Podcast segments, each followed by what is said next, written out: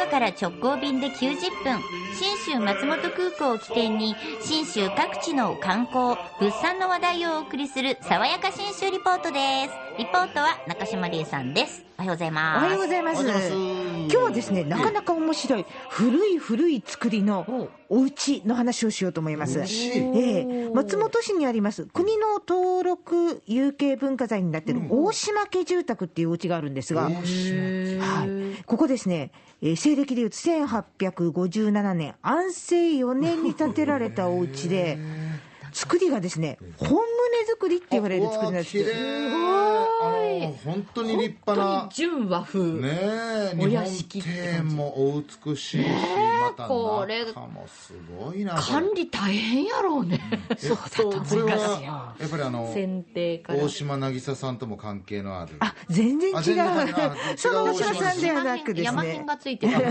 山辺のついた大島さん、今、15代目当主の大島幹夫さんという方が、えー管理していらっしゃるんですけど、えもしかしてじゃあ住んでるんですか？住んではないんですよ。なるほど。住まなくって、えっ、とね、寄席とかコンサートができるようにえすごい。してて、だかコミュニティスペースとして活用してらっしゃるんですよ。そんな風に使えるんですか？面白いですよね。あ。で、ね、南に、えっ、と、一生涯の害って書いて、南外館っていう名前をつけてらっしゃるんですけど、この作り、家そのものの作りが信州のこザ古民家っていうか、ザお屋敷って感じなんですよね。なんか特徴があるの、うん、あの一つはですね、えーこれ、本棟作りって、えーブックの本に、あの棟上げ式の棟ですね、はいで作りって書くんですけど、まず、切妻屋根、あの大きなこう、はい。三角をピリッと作った。めちゃ。くちゃ大きいですね、で、ここの切妻屋根で妻入り。あの三角が見えてるところの壁、はいはい。ところに玄関があるのが妻入りっていうんですね。大体この切妻作り、屋根がだったら、あの屋根の、なんて言うんでしょうね、瓦面というか、傾斜面が見えてる方に入り口がある、平入りっていうのが多いんですって。ああそうですね。ではないと。普通のお家は大体そそんな感じ。う。普通のうち住宅だとそうなんですよ、ここ、その三角が見えてる壁のところに入り口がある、さらに形がお家の間取り、ほぼ正方形なんですよ。へわかった。え？あいやえ？え雪雪雪 俺もよけか雪対策かななと思って。ていやでもね、この大きな屋根で広がってるんで、いや雪、土地の条件、ん。いやでも広いもんねお多庭からなん分からそれよりも見栄え、その優美な見栄えというのを大切にした人がこの家を作ったんじゃないかと、だからザ・お屋敷なわけなんですよどね。こから見ても同じ幅だったりするとねやっぱねり、すごい存在感あるんですよね。へでさらに特徴として、屋根周辺にこんなものがあると、スズメ踊りなる飾りが屋根のてっぺんについてるんです。だからスズメ踊りとも言うし、スズメ脅しとも言う人もいるし、うん鳥が羽を広げてるような、えあのこの屋根自体が鳥が羽を広げてるような感じで、うん。でその下にある木彫が原野、原野っつって、まあ、魔除け的なね、魔除け？魔除け？劇ってこの三角のところのてっぺんのところに木の彫り物があるんですけど、はいはい。なんかあのこれあの大きなお寺さんとか、うん。あとはあのお城とかにもついてたりするんですよね、この飾りって。さらにはあのハフにも飾りがついてたり、もう見る限りはすごいって感じになるんですが、この作りが信州独特なんですが、さらにこんな風にも大島さんおっしゃってました。まあ、信州の特にこの中部松本から南側の方にあの限られたあの、まあ、建築工法ということですね。だからもう長野県も縦に長いからもう長野とかああの上田とかあっちの方行くとこういう形が似たようなものあっても本棟作りとは言わないですよね。それはやっぱり松本のものなんですね。松本から南なる側ほ。ど。南側。ね。でそのところどころに確かに移動してるとこの立派なもの本棟作りのお屋敷って見かけるんですが、大島家住宅が面白いのはここ腰取直四郎という立川流に属するあの基礎地域の宮大工さんが作ってるんですね。もう立川流っていうのは、あの諏訪地方を拠点にしてて、その江戸後期、全国のその自社建築とか彫刻を手掛けた宮大工の流派なんですが、諏訪大社の下社の秋宮の,、あの拝殿でお参りするところの彫刻などもここが作ってるんですねそうな。んですかで、その辺があって、こんなこともあったんだそうです。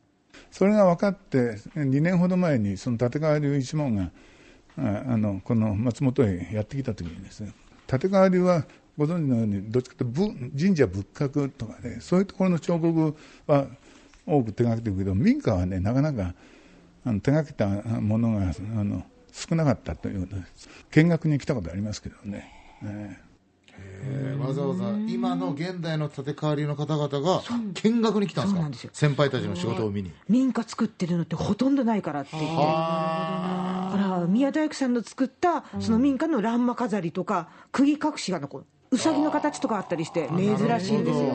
面白い。ね古民家好きの人はぜひ出かけていただきたい。確かに。松本ってやっぱりあの今ねあの星野リゾートのんああのホテルっていうか。会っていうのもあるん。ですけどあれは逆に超現代作りでちょっとなんだったらポップなんですよ。かと思えばこういった大島家とかね。すごいよね。面白い。さらに大島家の周りには屋敷林って言われるお家を守るように作ってあるあの林があるんですよ、はい。はいこの辺も非常に面白いのでぜひぜひチェックしていただきたい。この大島家住宅への旅の玄関口も信州松本空港です。福岡空港から FDA 富士ドリームエアラインズの直行便が90分で結んでます、そして、今週も JA 全農長野からプレゼント。何何今日は何今日。っていうかな。んか定期的にあると嬉しいね。いやもうね、冬になったら何もないだろうって言って、山口さんのせいだと思いますよ。いやいや。どうだというばかりに出してきました。なかなかないですよ冬は。しかも年末になんかこんなプレゼントあると嬉しいよああね、しかもね、物が年末っていうか年始に向けてすごい嬉しい一品です。漬物でしょ？なあ、長野県の特産品であります、干し柿、一田柿です。あこれ美味しいですこれはいいね。干し柿のトップブランドですから。ミルフィーユ食べたことある？一田柿の。ないです。これあの向こうに行ったらお土産に絶対買ってきた方がいいですよね。一田柿とバターのこうサンドされてる。あじゃあ当たった方は自分で作ってもいいかあもしれない。かもしれませんね。でもそのぐらいにね、こう濃厚で、もっちりねっとり甘みがすごい、もう本当に特別な干し柿なんです。で、これ作られてるのは長野県、長野県の南の方、飯田とか下稲のあたりなんですよね。で、この稲谷って言われてる地域なんですけど、天竜川が流れてまして、はい。で、ここから秋に冬にから冬にかけて毎朝川霧が起こる。この霧が一田柿を美味しくしてる原因なんです。なんだ。じゃあ乾燥してない方がいいんだ。乾燥ベースなんですけど、ここでふわーっと一気に乾燥させないのがこの天竜川の霧。少しだけそれのおかげでもちもちしてたりそう。とかだから他の地域ではできないんですよ。もうね、一度食べたら、うわもう毎年これ食べたら私幸せって思うぐらいの一田柿。長野すげえっすね。でしょ？はい、今週はこの一田柿、700g 入った化粧箱を5名の方に、化粧箱。え、綺麗に入ってます。自分にお歳暮が届くあ、そう、そんな感じ、そんな感じ。えぜひぜひ綺麗な飴色の干し柿お召し上がりください。ご希望の方はどうぞ。お名前、おところ、お年、電話番号、必ず書いてお申し込みください。そして、信州の干し柿、一田柿希望、えー福岡市の市にね、田んぼの田ですよ。一田柿希望、あ、希望？というふうに書いて、メールかファックス、または、あ、はがきで応募ください。なかなかの髪型しますね。